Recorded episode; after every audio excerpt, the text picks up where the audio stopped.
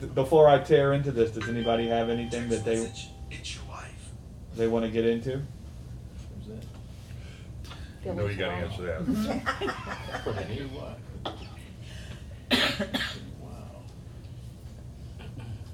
Anyone?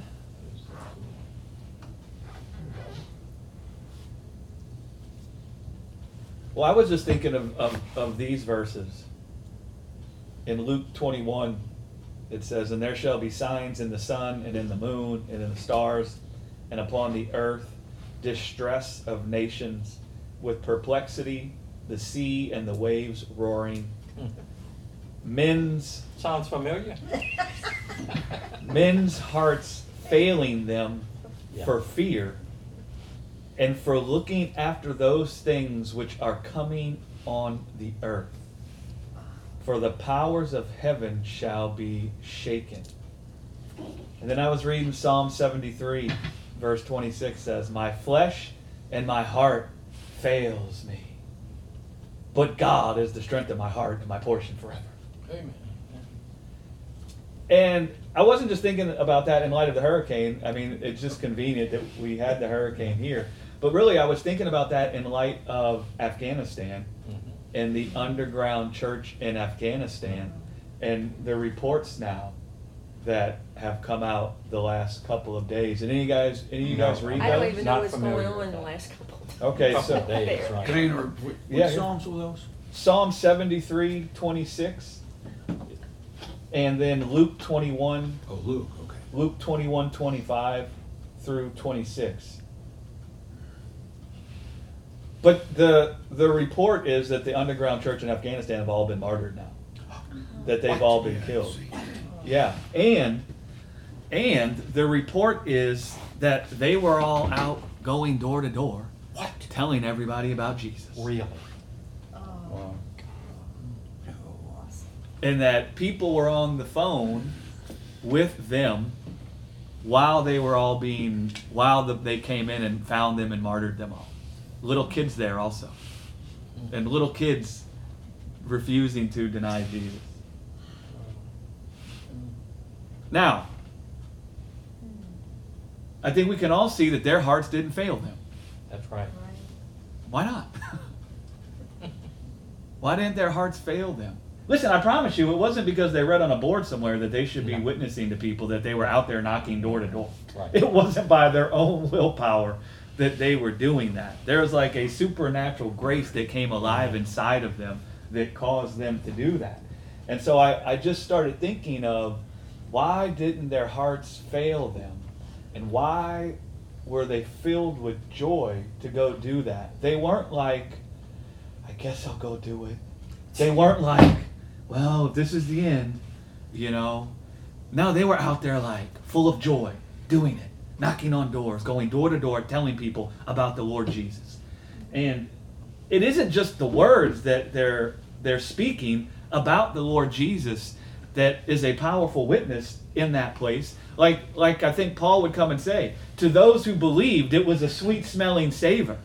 Right? But to those who were perishing, it was also a sign Yeah. that they're full of death Yep. right and and so you have these people who are facing imminent death and yet these people are not caring for their own lives. They're not worried about their own lives. These people are out witnessing in the face of certain death about the lord jesus. Hmm. And even just them being taken captive by that it bears witness to a life that overcomes death. Yep. because the only reason these people would be out there doing that is if they weren't afraid of death. Hmm. And the only way they wouldn't be afraid of death is if they have a life that overcomes death. And so it's a powerful thing that, that that's happening in in those people. And I just started thinking of why didn't their hearts fail them? What's going on there? I mean, is there a truth that will keep our hearts from failing? Yes. And we could talk about that. But also, was it through their intellectual knowledge of this truth that they were taken captive? No. Or did something rise up inside of them? Yep. Right? Like right now, some of us might be thinking, I don't know if I would do that. Hmm. I don't know if I could do that. And if you're thinking that, then one of the lines you want to go down from that place is well, did those people do that, or did the Holy Spirit well up inside of them and take them captive Yes. and fill them with dunamis? Mm-hmm. Right? Yep. Did it come down to them weighing it out in their head? Or was their heart so fortified with the word of life that this is what came forth out of them? I don't know. What do you guys think? I think it's has to be the the latter. Yeah, no doubt. Yeah, it has to be the spirit. yeah, Flesh is not gonna do that. right. I, I think, Exactly you know, right. I think throughout the scriptures, Yeah, I wasn't it, thinking there's a communication there that in distressing times, that the Spirit would do that first. Yeah. Don't take thought about what to say, because at that time, your Father who is in heaven will speak through you. Very good. There was a mentor who brought me to grace, and um, I remember him telling me about Peter. And he said, the same man who denied Jesus three times was the same man who was hung, said, don't, don't cru- crucify me, crucify me upside down. I don't deserve to be crucified like Jesus did. And, and he said, now, do you think that he became mature, Billy? And then he got to that point? I said, yeah. He went, no.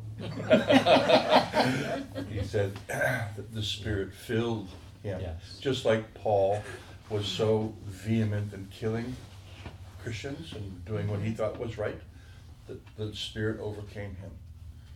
And I, and I, I was talking to Greg yesterday, I, I'm, my heart is like broken for the people in China, Afghanistan, West Africa, um, Korea. I mean, they're, they, they're, they taking whole church, they're all hiding now, but they're taking whole churches out and killing them. And do you know what those people might say to us, though? Yep, They cry for us. yep.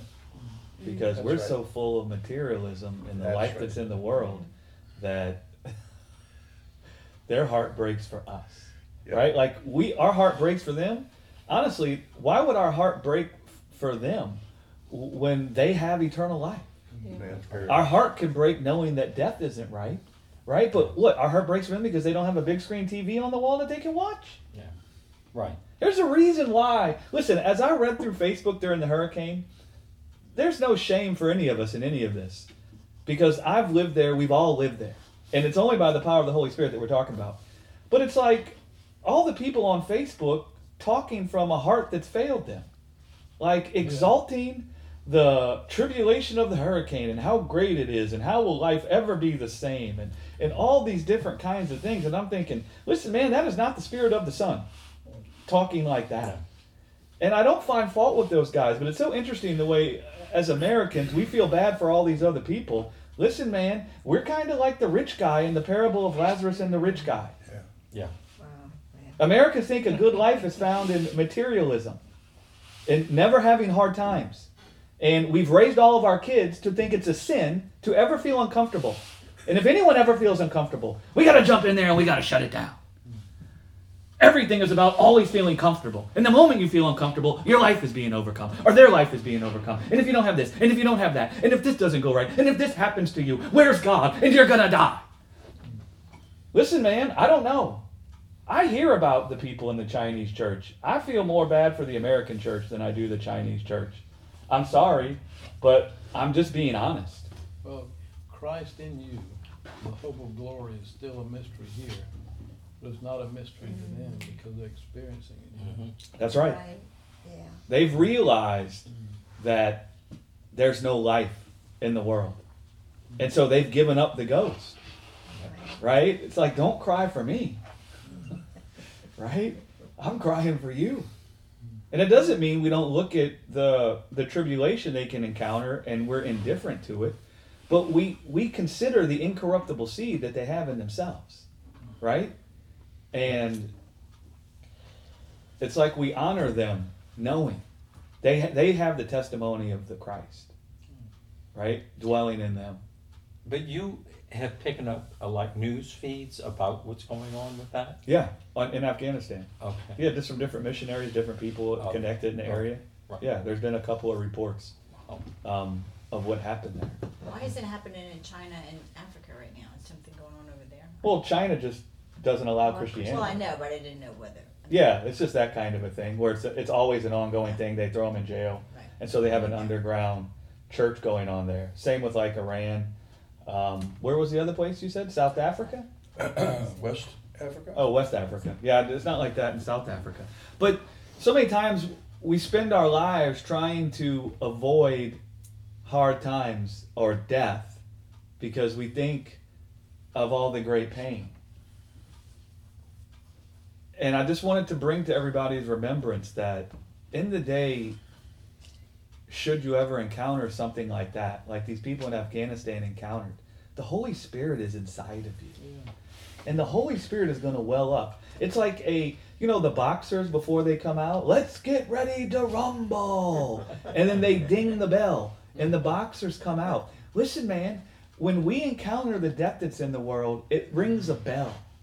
It's like a bell that goes off inside of us, and the Holy Spirit comes out to brawl. Right? The Holy Spirit comes out to play.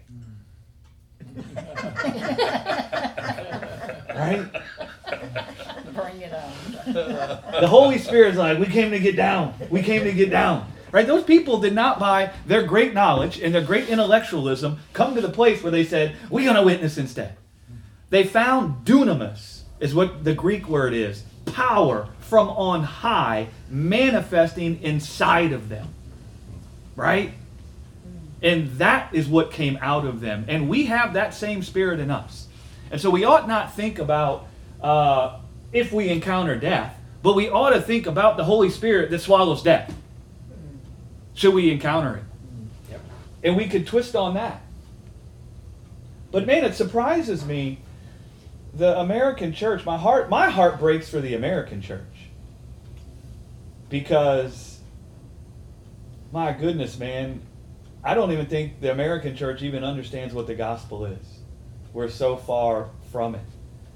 Because every time something, with this whole political season and everything else, all I see is the hearts of the American church failing. That's all I see. That's all I see.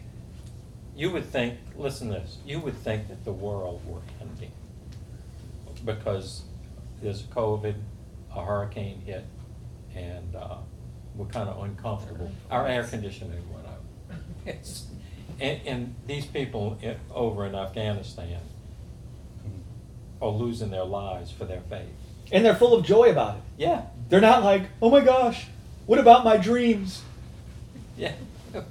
I dreamt of doing this in my life and now I'm not going to get to do it. Right. That's right. I mean, I'm listen. just saying, I've dreamt of being with Jesus forever, and here I get to go. You know, I was telling Greg yesterday that I loved, just loved having the missionaries stay at our house. Um, we had a pretty big house, and it, it took a little while for them to get over what we had. You know, swimming pool, uh, basketball court, volleyball court, all that stuff, hot tub, and and as we got to know each other better, and that they trusted me and I trusted them, they said exactly what Greg said you know, Billy, I don't, I don't tell you this to hurt you. And I, and it's okay you have these things. But here's what I see when I come to America. You worship your things. And you really should, we should be sending missionaries to you. Um, rather than you sending missionaries to us. Because, um, and, and I, just this week, um, so I'm thinking about retirement and I'm a math guy, and I'm adding up the numbers, and they don't add up. And now I feel the pressure, right? Billy's Just been like that. retiring for the last five years. I know, I, and that's probably why. But, you know, the numbers didn't add up, and it's, a- and I sat there and I, and I said, Jill, just like that, I felt this pressure, like, oh my gosh, how am I gonna, I gotta keep this up, I gotta do this, oh, my- you know, mm, ah, it, it, is amazing how quickly it comes, and I don't know if it happens to all like that, but it, it just came out like a wave. And I, you know, I hadn't slept for four days, I was tired and, and, but that was not an excuse, but I would just felt, dogs, you know, I thought I was so far past this. Mhm. No, I'm not. It's not something that you get past. It- I know. It's like a, it's a continuous walking with the Lord as you encounter the death that's in the world. Because the death that's in the world is all the time trying to tell you life or death is found in this. That's what it's all the time trying to convince you of. It's all the time coming knocking on your door and telling you your life is wrapped up in this. Your life is wrapped up in that. Your life is wrapped up in this. Your life is wrapped up in this. Peace is found here. Uh, joy is found there. It's all the time inundating us with that. And there's no shame for us if we find ourselves in the place where we've walked down that path or we answered the door. But what we want to do is start fellowshipping with God again around the truth. So we could see, like the psalmist said, the psalmist said, My flesh and my heart fails. But God is the strength of my heart and my portion forever. You see how he, he finishes the sentence? But God is the strength of my heart and my portion forever. We're talking about the, those guys in Afghanistan, their hearts not failing them. You know why their hearts didn't fail them? Because God was the strength of their heart, right. Right. not their circumstances. Yep. Do you know why men's hearts fail then? Because they're looking to their circumstances for strength. Yep. They're looking to the world around them for life. They're living as if their life is intertwined with all of these things. And we'll just use the hurricane for a second. Guys, you understand we're not one with the hurricane, right? You guys understand we're not one with that. We're not one with the COVID. We're not one with uh, the take the vaccine message. Neither are we one with don't take the vaccine message. It's an individual thing that you can just feel this is what you want to do and you can do it. But we're not one with any of those things as if our union or our marriage is hooked up to those things. We're one with the living God. And that's what we're one with. And the world is all the time trying to convince us that we're intertwined or wrapped up in all of these different things. Because that's what will cause our hearts to fail. Because we're looking for strength from these individual things. There's no strength in those things, there's only weakness. And so we don't say these things from the perspective of what's wrong with us if we we we find ourselves here or there, but we say them from the perspective of we love one another and we want one another to be filled with the strength that comes from God. That's right. And so that's why we talk about this, so that our hearts don't fail as things in the world can go awry, but that our hearts are filled with the strength of God when we encounter these things, right? And we, st- our hearts start to think, no, no, God is my portion, right? God is my portion. The church isn't my portion. My marriage isn't my portion. I, I like my marriage. I love my wife. But Becky is not my portion, right? She's not. She's the same as me. Her portion is God. I'm not her portion, right? It's, it's like the world tries to convince us that we're intertwined with all these things. That causes the heart to fail. And that's how Paul can say, I know what it means to be in want, and I know what it means to have plenty.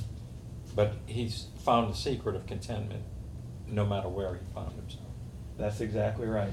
Because if you can live above your circumstances, you're living above your good circumstances, and you're living above your bad circumstances. You're living above all circumstances. Amen. So Luke, Luke says, men's hearts failing them for fear and for looking after those things which are coming on the earth. Hmm. So it says that men's hearts fail them because of fear filling them up. And the fear is filling them up because they're looking on the things that are going on in the earth. Right? They're looking on the things that are going on in the earth thinking that their lives are braided together with this world.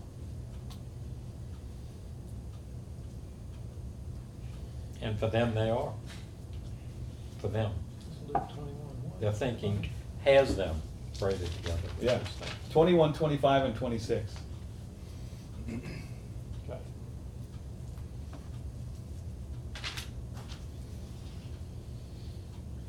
What do you guys think?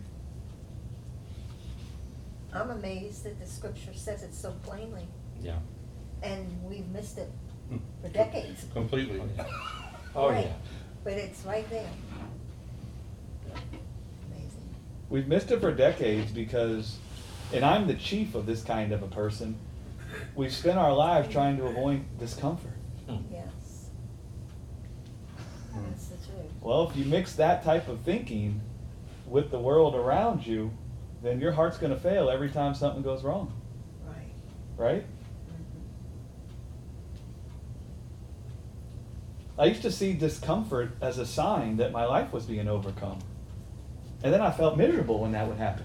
It was like every time I felt like something wasn't right. How many of you feel like something's not right sometimes? Oh, I feel like it all. Listen, I think I'm the king. I think I'm the king. Now listen, I find the Lord. I found the comfort that comes from God, and so I find it waning. But I used to live. I'm an intense person, and I'm not just intense when I preach the gospel. Like I feel everything at like a high level, whether it be frustration, aggravation, love, joy, anger. I feel it like up here.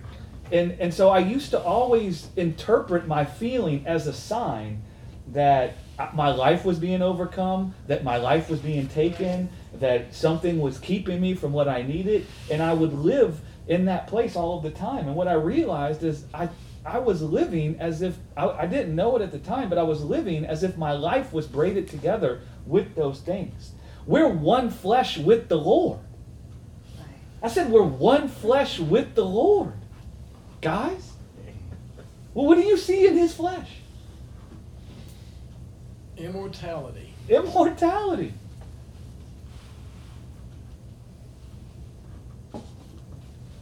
And so there's no shame when we feel weakness. And it's not like, well, if we knew this the right way, we would never feel weakness. But we do want to come together in the face of the things in the world that can cause us to feel weakness, and we just want to talk about the truth. Right? And we want to talk about the truth with each other, and we want our conversations and our prayers, whatever you call it, whether you call it praying or conversations with your spouses, with your friends, with God, we want our conversations to be around the truth, which is, listen, when the hurricane come, um, I found myself just praying as I always do with God, and I found myself talking with God and talking to Him about how I'm not one with the hurricane, and that I'm one flesh with the Lord. And I just found myself talking with Him along those lines. And listen, you'd be shocked, but there's great strength in that kind of a conversation. There's grace in that kind of a conversation for you, for every kind of a person. And it's like uh, the world is all the time trying to catch us up in a conversation where we see ourselves as being one with the world instead of seeing ourselves as being one with God. Right? Right. Yeah. And that's how that's what will cause your heart to fail. In fact, you can't keep your heart from failing. Right. The the heart of a human was not meant to be able to sustain itself. The heart of a human is not self existent. The heart of a human cannot create strength. The heart of a human cannot manipulate its surroundings to produce strength. It's not able. The heart of a human was meant to be strengthened by God dwelling in the human. Right. What do you guys think? So it's not something we figure out, it's something that God does to us. Right? It's something God does to us. And it's something we, the truth is just something we talk about. And we plop the truth out on the table in our midst all of the time. And then, one of the, the beautiful things about a church body is we're supposed to be able to come together with no uh, shame, no guilt, no fear, not feeling judged for where we're at.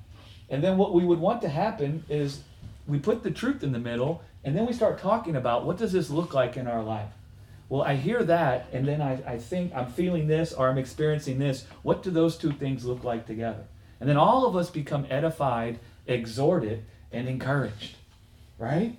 That's that's how the dynamic is supposed to go. That's what will give us the help that we need when we need it. Right? Paul Paul talked about uh, the Corinthians. He said, "Listen, when you guys come together, you think it's like for a party, and some of you are pushing each other out of the way so you can get more food than the other guy, and you're leaving these. It's as if you got no food at your house, and you only come to be fed." He said, so you guys are not remembering the, the body and blood of the Lord. And he says, because of that, some of you have fallen asleep before your time.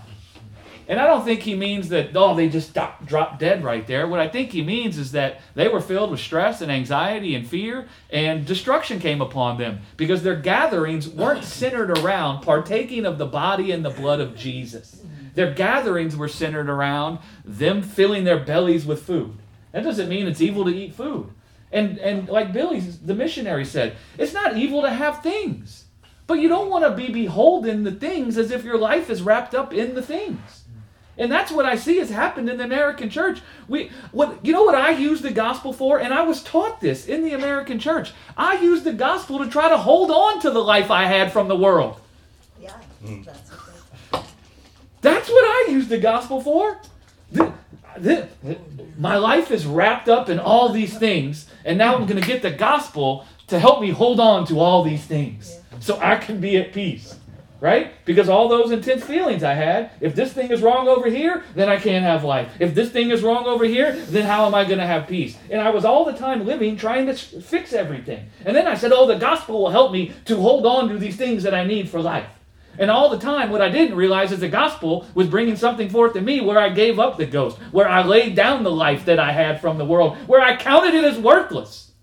That doesn't mean that I don't care if bad things happen. What it means is, is I see that the life that's in the world can't strengthen me. It will always leave my heart failing.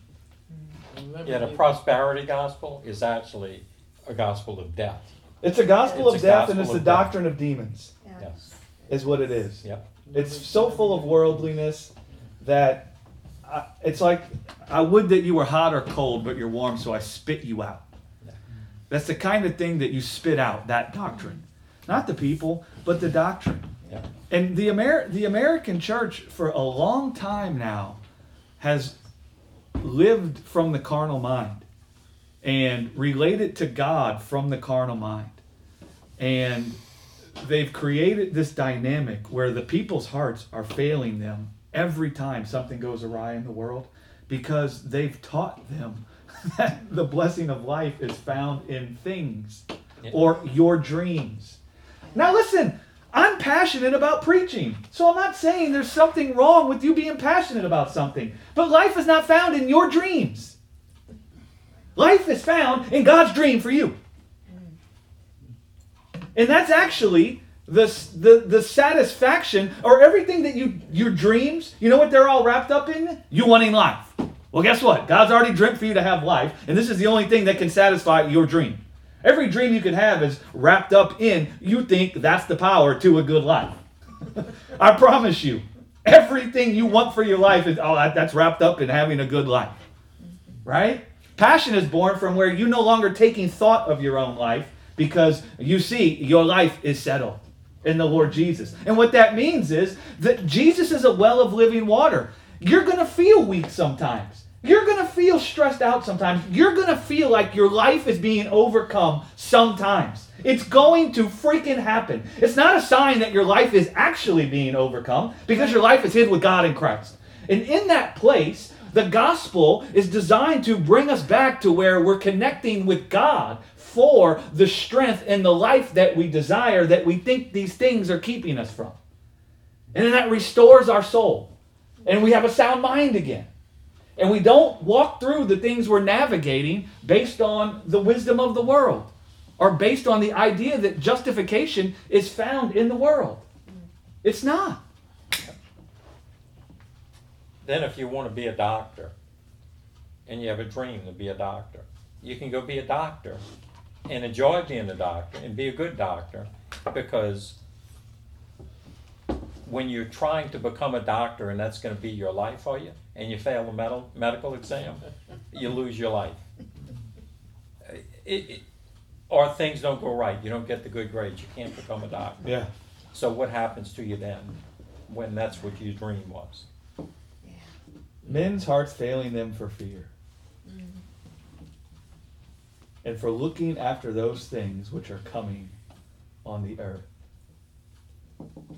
That doesn't mean we're not going to walk through the things that happen on the earth. It doesn't mean that we might not have to make decisions. Right? Mm-hmm. Like sometimes the world will force a decision on you. Mm-hmm. But as we walk through whatever nonsense is going on in the world, we want the second part of Psalm 73 to be what we're encouraging each other in, which is God is the strength of my heart and my portion forever. So you notice how the psalmist says his heart and his flesh is failing him. Listen, I think all of us in here are old enough to where we probably spend a significant amount of time trying to give ourselves life. Is that just a foregone conclusion? Okay, then we're like the psalmist. My flesh has failed me. Has any of us got it right to serve ourselves with life? Okay, then our flesh failed us. Now, how did our hearts? How did it go with our hearts when we were trying to give ourselves life? Did we find our hearts full of strength? No, We found our hearts failing us also, didn't we? Okay, so we all can identify with the first part of the psalm. But the second part, but God is my the strength of my heart and my portion forever. Right? The strength we all want, man, is found in what God has said and done in Jesus. And when we feel that lack of strength, that's where we want to be connecting with each other and with God. That's what our prayers we want to be filled with, the meditation of our heart. God is the strength of my heart and my portion forever. All I could think when I was praying about the hurricane, and I wasn't even trying to pray about the hurricane, I was just praying. And so then I started praying. The hurricane came to my mind. I just started thinking about how uh, I just started thanking God that we're not one with the hurricane, we're not one with the world, but that we're one flesh, one body with the Lord Jesus. And I started thanking God that He got it right to liberate us from this world, world and braid us together with Him and Himself. And then I started thinking about, I started talking with Him about how Jesus is in me and I'm in Him, and we're both in the Father, and we're both hedged about with the life of the Father. And I promise you, as your mind starts and your heart starts meditating on that, you will feel strong. And you will feel like, what? What? Who cares if they do that? And so that's what we want our, our conversation to be centered around. Let no corrupt communication come out of your mouth. But words that are filled with what? Grace. Corrupt communication is not cussing. Oh, I promise you, you could be out in the streets, man, with a bunch of people cussing, and Jesus wouldn't be like, "Listen, you can't say that." There's no that that would be corrupt communication. There's no strength for people if they stop cussing. Whether you cuss or don't cuss cannot give you eternal life. Right? Or take it away. It can't give it, it can't take away. So you know what that does for you? Should you be around a bunch of people that cuss? You're not stressed out about it. But also, should you be around a bunch of people that don't cuss ever? You're not stressed out in either situation. Right? you could be happy and full of peace no matter where you're at. But we gotta tell them not to cuss. You know that. That's right, because justification is found in whether they cuss or not. That- yeah. Paul would come and say, listen, whether they cuss or not matters not. But is their conscience corrupted? Right? If someone felt if someone felt stressed out about cussing, because a lot of people could be taught cussing is a sin. And so then they could feel like a weight. If I was around someone like that, I would never try to convince them that they should be cussing. Don't you know you're free? You should be cussing. that would be sin. No, some people would say that's what you're saying. No, it's not what I'm saying. I'm saying it's neither oh. here nor there. It's like Paul Paul said with to the to the Gentiles, listen guys, you guys, that your conscience isn't corrupted with the idea of eating meat sacrificed to idols. Don't now take your liberty and use your liberty as an offense to these Jewish guys that have been taught their whole life that if they eat meat sacrificed to idols, that it's a sin and they're gonna die. Right?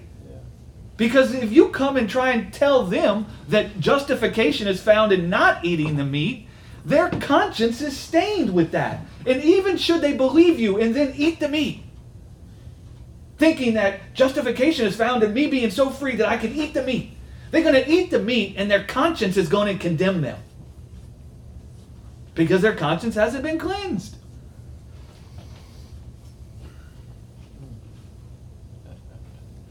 Let your words be filled with grace. You know, you know which words are filled with grace? The word of a life that has overcome death in the flesh. Those words are filled with grace.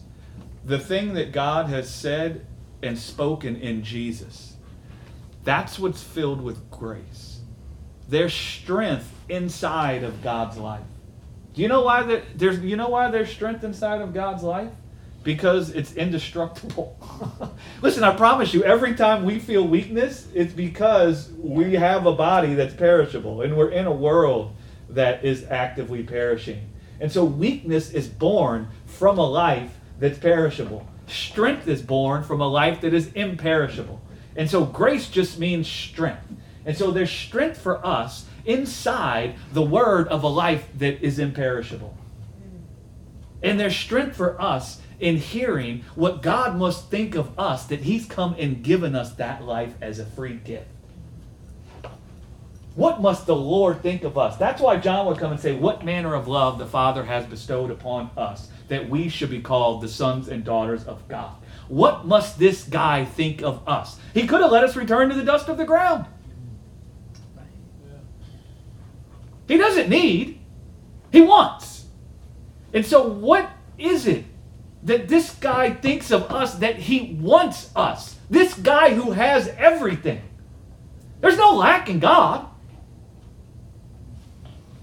It's actually a much more powerful thing to want something than to need something. Yeah. And if you want something so badly you'll lay down your life to have it, when you don't need anything, what does that say about the thing you're willing to lay your life down for? It's valuable. Yeah. Right? And so there's grace, there's strength for us in hearing that. And that's what it means let no corrupt communication come out of your mouth. Paul's talking about the philosophies of the world. Right? You know, there's a whole bunch of corrupt communication going on in the world right now about, uh, about a number of different things. And if you notice, all of them, the conversation about all of the things. I'm not saying it's wrong to have an opinion. I have an opinion about these things. But the conversation that is built around all these things in the world has risen to justification is found in one side or the other. That's corrupt communication. Yep. Justification is not found in one side or the other. Life and death is not found in one side or the other. You can still have an opinion. Greg, Sharon has this uh, neighborhood app. And Somebody posted on there, please do not put your trash in the median, okay? And she was reading it to me yesterday, and that thing blew up, man. I mean, just all kind of people fighting, you know, tell, well, this and this, uh, it was, just- and I, I told- I said, look, don't, please don't answer any of that stuff, just leave it alone, you know? Get out of there. Oh. People going crazy over putting limbs on the median in our neighborhood. Yeah. Oh. The whole thing of social media is just crazy right now anyway. You, you see, It the, always is. and that's weakness. You see the weakness you feel, right? Is that? Go ahead. It's amazing that people think that they're gonna get life or lose their life because their limbs put in a place that they don't like. Yeah, that's how ridiculous and it, it, it is. and we see it for ridiculousness. Yep. But then, when it comes to our house, and no, it isn't the branches, it's the AC's gone. Well, can AC give us light? Uh, you Maybe. know, your flesh tells you absolutely. Maybe a little bit. And if you Maybe a little don't- more comfortable life. No, I'm kidding. And so it's just so good to realize that no matter what place our heart's in, in, in our own weakness, how we're looking at things, that God's life is there to show us His life. To strengthen you in the midst of not having a. Con- mm-hmm. Listen, Yeah. all of us would prefer to have air conditioning. Right? I, I think so. Is that right? Okay. There's nothing evil about preferring to have air conditioning, but we don't want our hearts to fail us. Yeah. In the day something happens with that. You're not gonna die. That's the only point. You're Right? die. Like I would prefer none of this crap to be going on with the COVID. I have a preference Yeah. about the COVID. I have my personal opinion about all of this crap, right? And I get aggravated about it sometimes. And that's fine. but I don't want my heart to fail me because of it. Do you see the difference? And so, in the place where I could see something's frustrating me and upsetting me, I, I realize I need some God time. Yes. And I go and sit with God, right? And I start listening and talking with God. Sometimes it's as simple as putting on a song, right? Li- listen, honestly, this morning I was not having a very good go of it. It's not that my heart was failing me, but I felt weakness. It's like repetitively, all that I, I got the last couple weeks was horrible reports about people's lives over and over and over again. And I'm not talking about like the hurricane, like the roof blew off or Thomas Scott water. I'm talking about for some reason over the last couple weeks, I just keep getting inundated with catastrophic things happening in people's lives. And it culminated last night with the missionary in the Philippines that the church supports. His wife emailed me last night and said he keeled over dead in uh, in the children's camp in the Philippines. He went into cardiac arrest and just died right there in the middle of the children's camp. This guy's been this guy has laid down his life to be a missionary in the Philippines. He lives in squalor. And he's been over there for years with almost no help from anybody. We're like the only church that like helps him. And and so this morning I was just feeling like what the hell? You know, like what the hell? Here's this guy doing this and now this guy dies. It's impossible not to feel those thoughts. But on the way over here, I put on the song Rattle. Right? And I love the whole song, but the the the, the spirit behind the song and the the words where he says just just ask the stone that was rolled from the tomb in the garden what happens when God says live. Hmm. I don't know if we realize it. What do you think happens when God says live? What do you suppose happens should God look you in the eye and say live? What do you think happens? You live. Okay, well, what do you think the resurrection of the Lord Jesus is God saying? Live. Whose death do you think he died? Ours. Hours. Who was trapped in the grave? Don't worry about the stone. What stone? I mean, who who was the stone? What did the stone really symbolize? Who was kept in the grave? It was all of us. And what do you think was going on when God rolls away the stone? And what do you think is going? I mean, Jesus is called the Word of God. Mm-hmm. He is the Word made flesh. And so, yes, Jesus is a, a person, but you also want to realize He's the Word of God. In the beginning was the Word, and the Word was with God, and the Word was God, and the Word was made flesh, and we beheld His glory. So, Jesus comes out of the tomb. Yes, Jesus is a person, but we want to see that's the Father talking to all of us. And you know what the Father is doing? He's looking you in the eye. He's not ashamed to be seen with you, and He's saying to you, Live. What do you suppose happened should God have said to you, live? You got the voice of God so close to you that every breath you breathe in, you're breathing in the Lord Jesus. You can't take a breath without that breath having come from the Father. And so you're breathing in the life of God with every breath you take. God has looked you in the face and said, Live. right? And so that, my mind started becoming filled with that when I came here. And there was great strength for me, even though this guy who I love, this guy who loves the gospel, who laid down his life for the gospel, even though this guy died abruptly while ministering the gospel. Even as I think about the church in Afghanistan and those people all being martyred. And there's tears in my eyes when I think about that because I know death isn't right. And I know the viper in the earth killing people isn't right. But if I'm being honest, when I hear the testimony of those people in Afghanistan, there's a joy that comes with the tears. The joy that the resurrection was alive in them. And their lives were a witness to a life that overcomes death. And in the face of certain death, they cared so much about the, the lives of the people around them. They're knocking on the doors, knowing the Taliban's coming to kill them. They're knocking on people's doors to tell them about the resurrection from the dead. You see, they heard God say, live. And if God says live, it doesn't matter should the world try to heap its death on you. Just ask the tomb that was rolled away from the, the stone that was rolled away from the tomb in the garden what happens when God says live. The world can dump all of its death onto you, and God says live. I promise you, you coming out.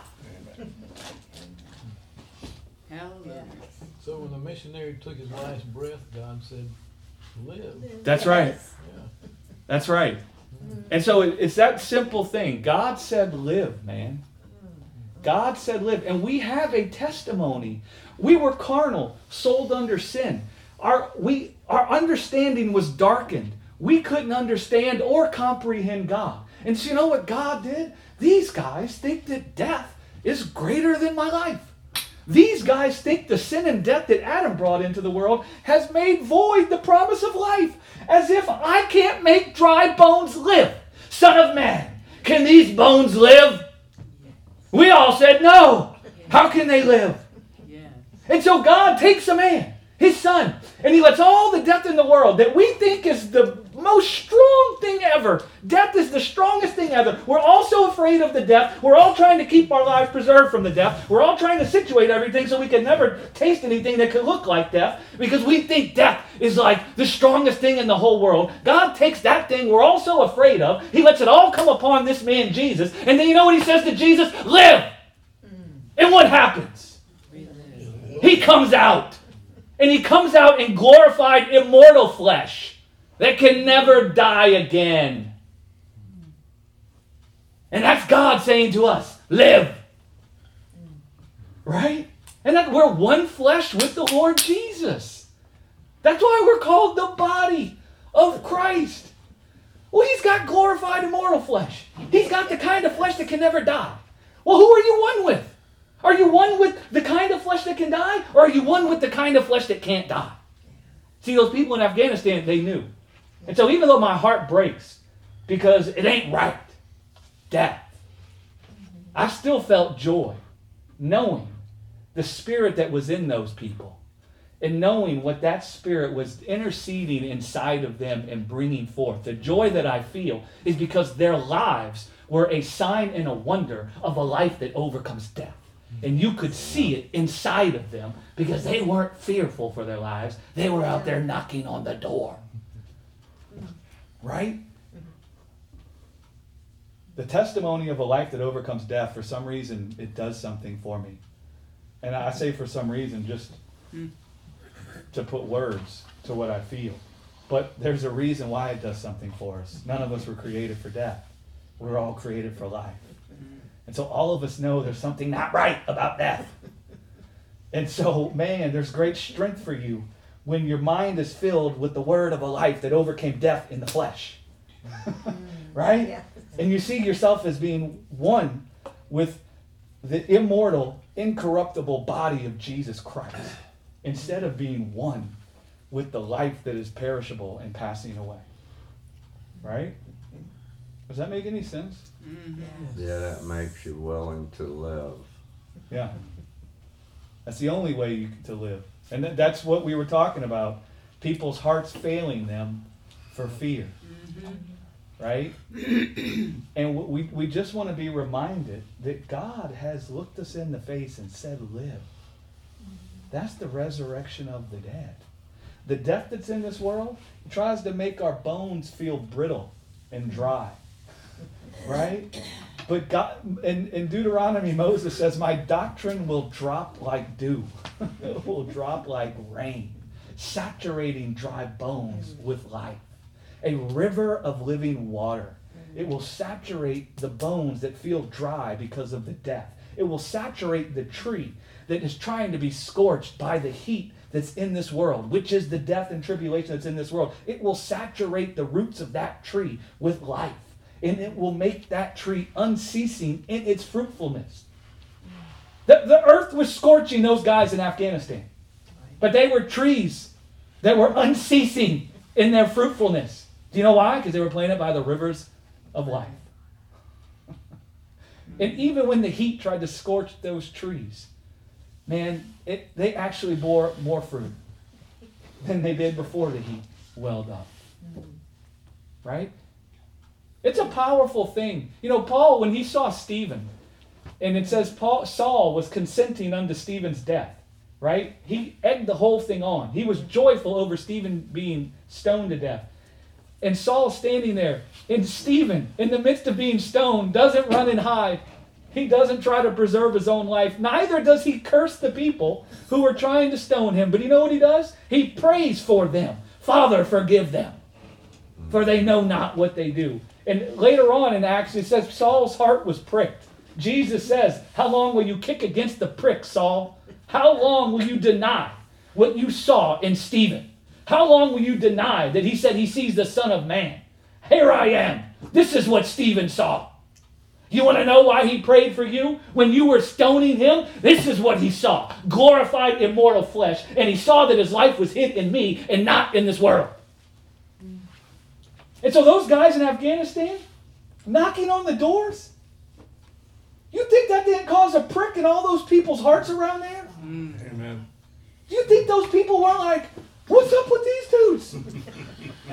Why aren't they afraid? I'm telling you, man, the life of God wells up in the face of death. And it testifies to humans. And I promise you, all those people in Afghanistan that they roamed around and ministered to and were able to, to knock on their doors and talk to, the life that was welling up in them, it, it testified to those people that there's a life that overcomes death. That this guy Jesus has a life that can even overcome the Taliban. This guy Jesus has a life that even should people be killed, that life can bring him out of the grave. And their hearts become pricked. Right? Greg, you know, I, I've been around for a good while. And at times when there are catastrophes, uh, you would see churches fill up.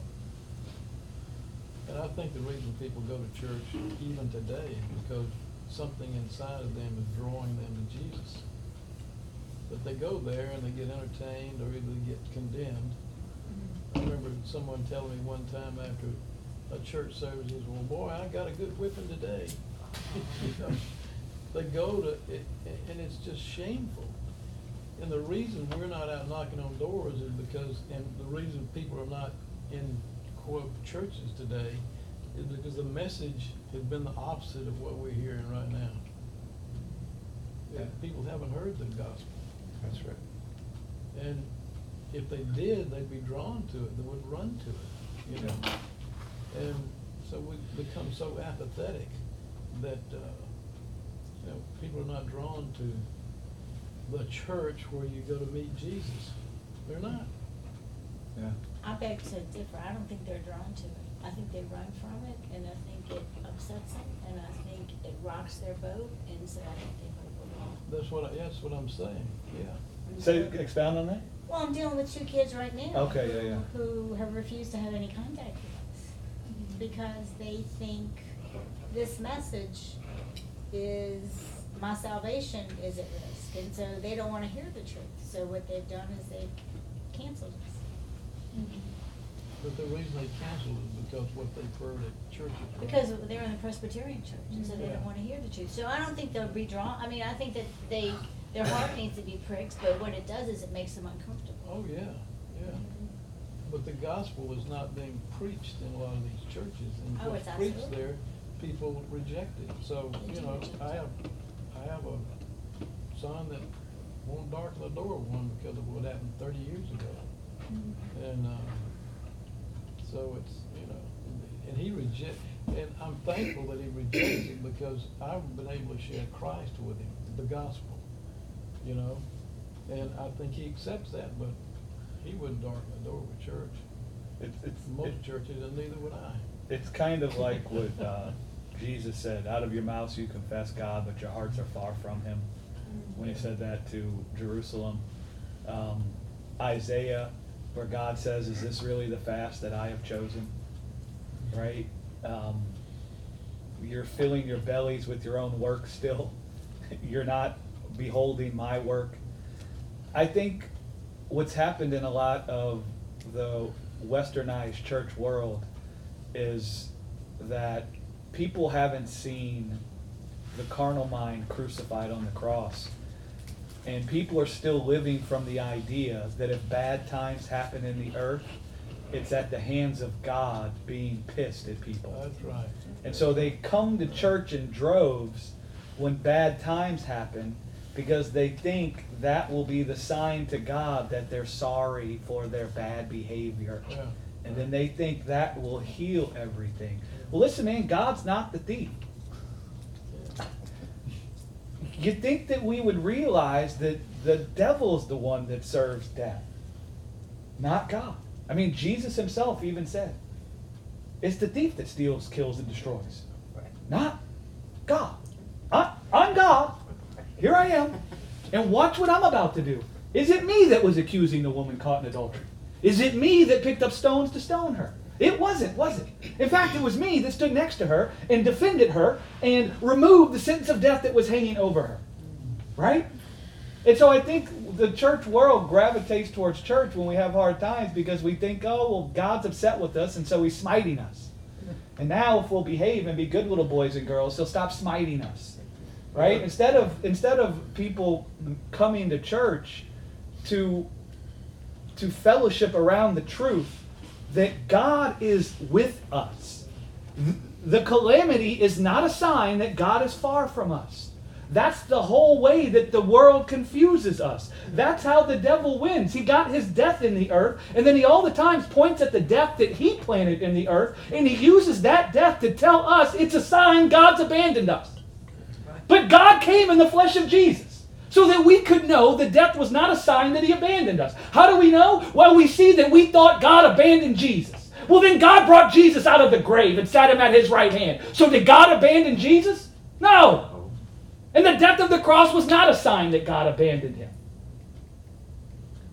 Yeah, The reason I started thinking about this is before I left home this morning, uh, I think it was Channel Six, I'm not sure what channel it was, they had the, the, the, uh, St. Louis Cathedral. You know, I had a camera there, and the priests were lined up and everything, and they showed a shot of the, you've been there, I mean, you know how big the place is. Yeah, yeah. I counted ten people, and they were spread out all over, that, that's all that's there. People are not even going there. Yeah, At the St. Louis Cathedral. Yeah. There- There's two, there's two billboards in Mississippi, we're going to Annette's to help her. One said, um, Behold, um, God's returning and he's angry. Oh. J- Large billboard. Oh. The other one said, sin is a small world, small word. Eternal damnation in the fiery hell is Oh, forever. my goodness. Repent. Yeah. You know, so people read that, right? And, and I think about years ago, you know, oh my gosh, I was the same way. I was like, oh, you know, I better clean up my act, right? So, uh, you know, there, the world is just inundated with that. Yeah, that's the lie that's been preached, right? No? Yeah. It was shocking for me, you know, we, Jill and I both saw it, we we're like, shocking to see that. Yeah. But that's the truth, that's what the world is. And as people that know the truth. I, I pray to God every day to help me make the message more clear. Right? And so it isn't that there isn't an eternal death. It's that the the eternal death doesn't come from the hand of God. Right. It comes from the poison of asps. Yeah. God isn't the serpent. God isn't the serpent. And so when you d- declare a God and you paint a picture of that God as if he's the serpent, then that mischaracterizes God in the hearts of people. It actually blasphemes the name of God. Ezekiel prophesied, God prophesied through Ezekiel, and he said, I will sanctify my name. Now, why would you think God's name had to be sanctified? Mm-hmm. I mean, we even have it written in our insurance policies. A, a friend of mine, he, he, he, a bunch of these gigantic pines fell off of uh, in his property. Well, none of the none of them fell. Well, one of them fell on his wife's car, which he need, they need a new car anyway. So he's kind of happy about that. But one of the pines, unfortunately, fell on his neighbor's house. And so his neighbor is thinking that he's going to have to pay for it. But the insurance policies aren't written up that way. The insurance policy wouldn't attribute the blame to my friend who's, who, who had the yard where the tree was that fell. The insurance policy would call that an act of God. Yeah. So even our insurance policies attribute the death and calamity in the earth to God mm. instead of Adam planting the serpent system in the earth. Right? It says that God gave dominion of the earth to man. And now we blame God for what's in the earth. It's just like Adam when God said, Did you eat from the tree that I told you would kill you? And Adam said, It's that woman you gave me. You notice how he blamed the woman and he blamed God. Well, that's a symptom of the carnal mind. And, and so, man, when you, yes, there is eternal destruction. Yes, there is eternal death. It doesn't come from the hand of God, it comes from the serpent. That's who it comes from. And God will let you loose to have what it is you want. If you don't want eternal life, He will let you have what you want. And if you wanted to join yourself to death, He will let you have the same end that's coming to death. Right? It's like with my dad. I remember when I was, you know, yelling and cussing at him, how horrible he was, blah, blah, blah, blah, blah. And he said, Listen, Greg, I can't keep you here anyway.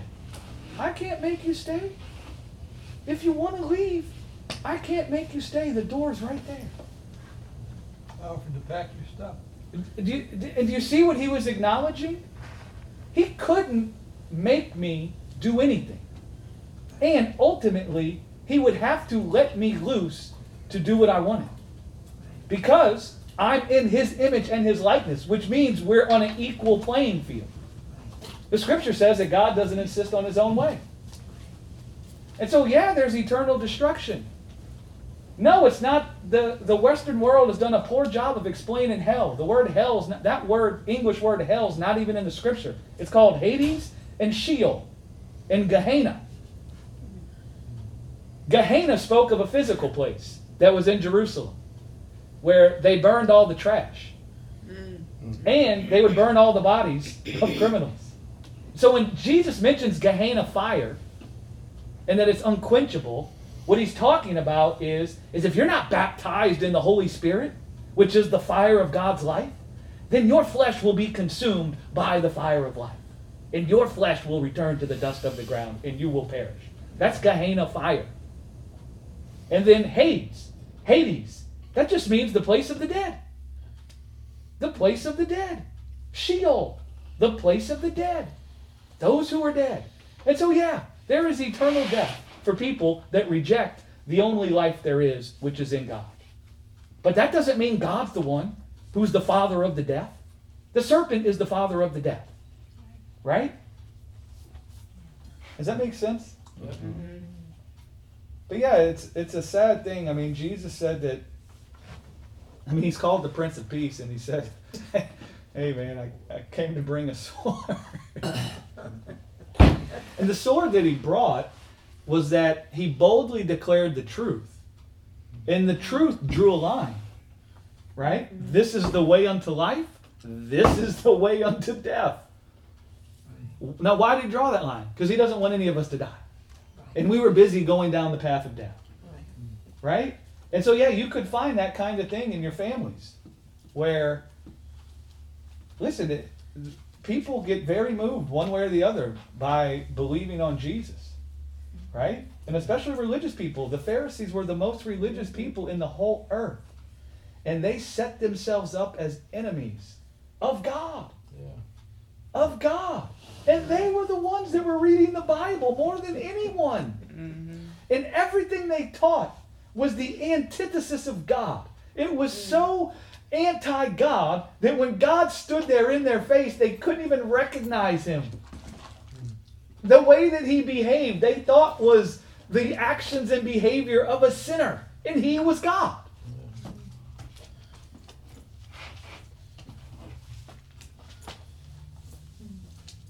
So they, you're, they never called you guys at all still? No, and she she's turning 21 on Wednesday, and she doesn't want to see us. She doesn't want to see you? Because of what? No, I'm just I'm missing a part of it, I don't really know.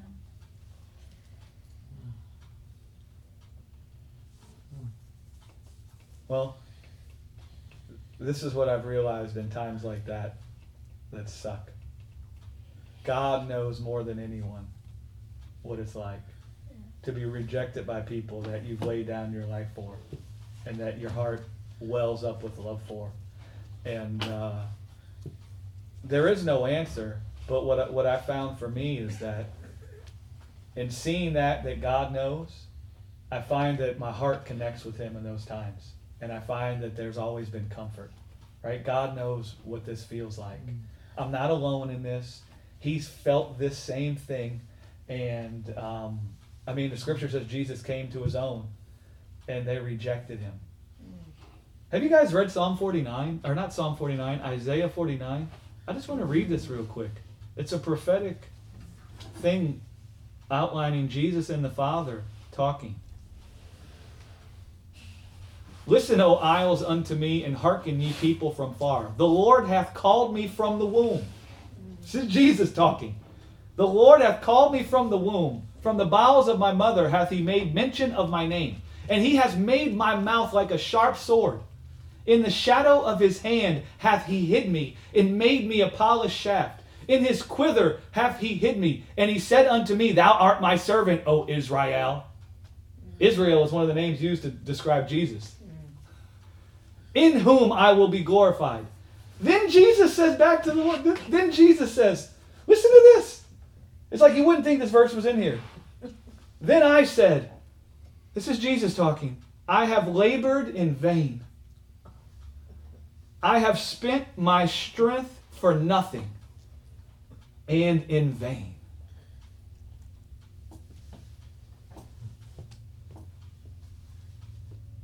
Jesus says that. Why do you suppose he would say that? It's a prophetic verse. I'm, I'm thinking of Jesus when he said, Jerusalem, Jerusalem, I came to gather you to myself, but you would not. And so those were his people, those were his family. And he did nothing but lay down everything for them. And they rejected him and hated him and made him an outcast. And he felt what that felt like. He wasn't immune to that feeling of like, what was it all worth, Lord? It's, it's kind of like the Apostle Paul, the, the thorn in the flesh. If you read in the the thorn in the flesh was not some sickness. If you read the chapter before that, he talks about the false apostles that were roaming around and uprooting all of his churches. And he was very upset by that. And Paul's looking at his life and his ministry and he's feeling like a failure. All the labor I've done, it's all being ripped up, it's all being torn away. It was for nothing. And then Jesus says, My grace is your sufficiency. Here's the Lord Jesus even saying, I have labored in vain. I have spent my strength for nothing. The second part of that verse says, Yet surely my judgment is with the Lord and my work with my God. Mm. and so he's rejected by everyone. And so, personally, with you, Michelle, there's nobody that knows what that feels like more than God. Like he's feeling that with you.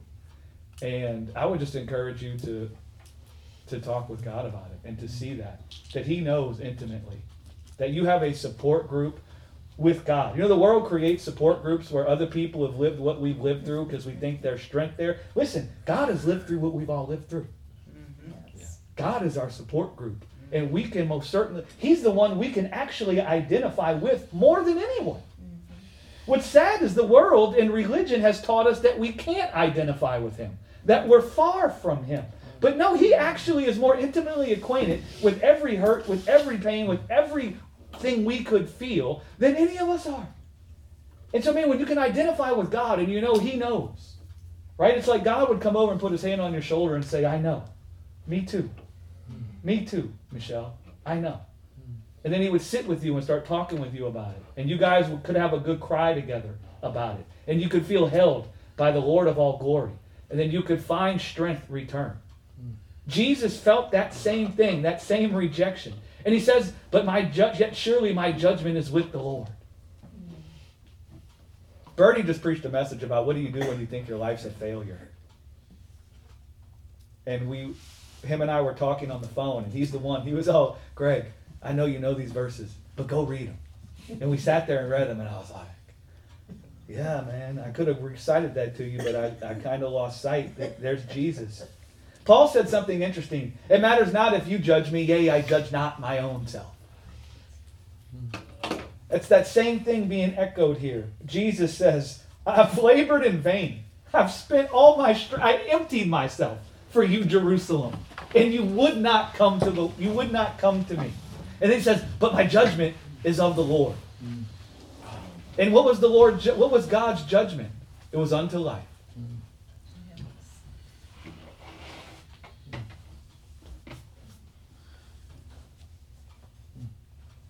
I haven't had time to go listen to that message Birdie preached, but it's it's not this Sunday, it's the Sunday before. And if you're feeling overwhelmed with life and circumstances, and you're looking around and thinking, things don't look like they're going right, go and listen to that message. And uh, if you can't find it, tell me, I'll send it to you. It's not this Sunday, it's the Sunday before.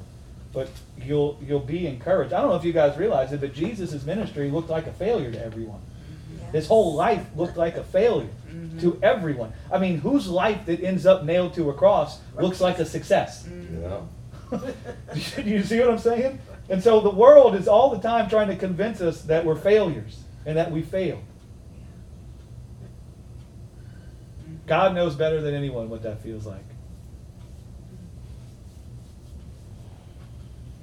Some people call it a myth. Yeah.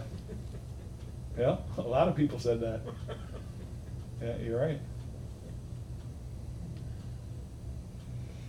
It's, it- look, look what it goes. Look what it goes on to say. And now says the Lord that formed me in the womb to be His servant. Jesus is the servant of God. This is Jesus. This is Isaiah prophesying of Jesus. And now he just said, "I've labored in vain. I've spent my strength for nothing and in vain. Surely my judgment is with the Lord and my work with God." What he's saying there is, is that my the, judgment of my life is held in the mouth of God. Right? And look what it goes on to say. And now saith the Lord that formed me from the womb to be his servant, to bring Jacob again to him. He formed me in the womb to bring Jacob to him. And I spent myself, and Jacob didn't come. Now says the Lord to me, though Israel be not gathered, yet shall I be glorious in the eyes of the Lord, and my God shall be my strength. 49. You know, it doesn't matter whether the whole world rejects you. If God's for you, can be against you? Absolutely. Look what look what he goes on to say. And he said, the Lord still talking to Jesus, it is a light thing that thou shouldest be my servant to raise up the tribes of Jacob and to restore the preserved of Israel. I will also give thee for a light to the Gentiles, that thou mayest be my salvation unto the end of the earth. Thus saith the Lord, the Redeemer of Israel, and his, and his Holy One.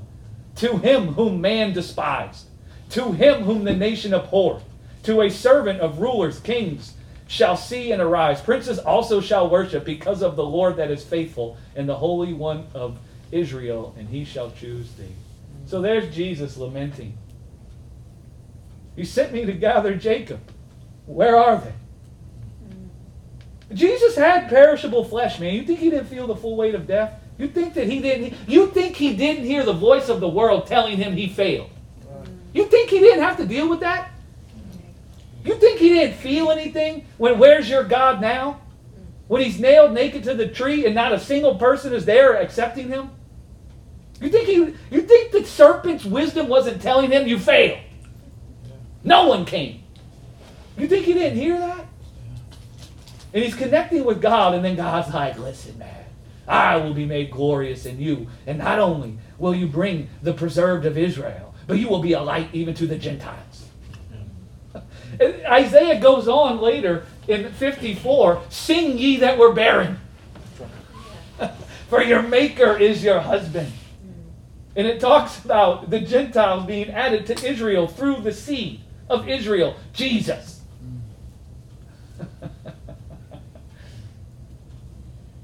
Mm. I'll never forget this guy dressed up in a suit and he had the microphone on. This is years ago and uh, my wife's family wanted to go visit that Halloween big thing down there by the river. And, uh, so they was going on there and that whole grandchild and the last one going in. So why would he get in my face and say, uh, where's your Jesus now? He's right in him. Hallelujah. Went in there and I seen all the devil bunch hanging around up in there, way up there, and this guy's got these things sticking out. And he points right down at me. Get him out of here. Get him out. Said, suits me fine. No matter where you go, there the Lord is. That's good. Hmm?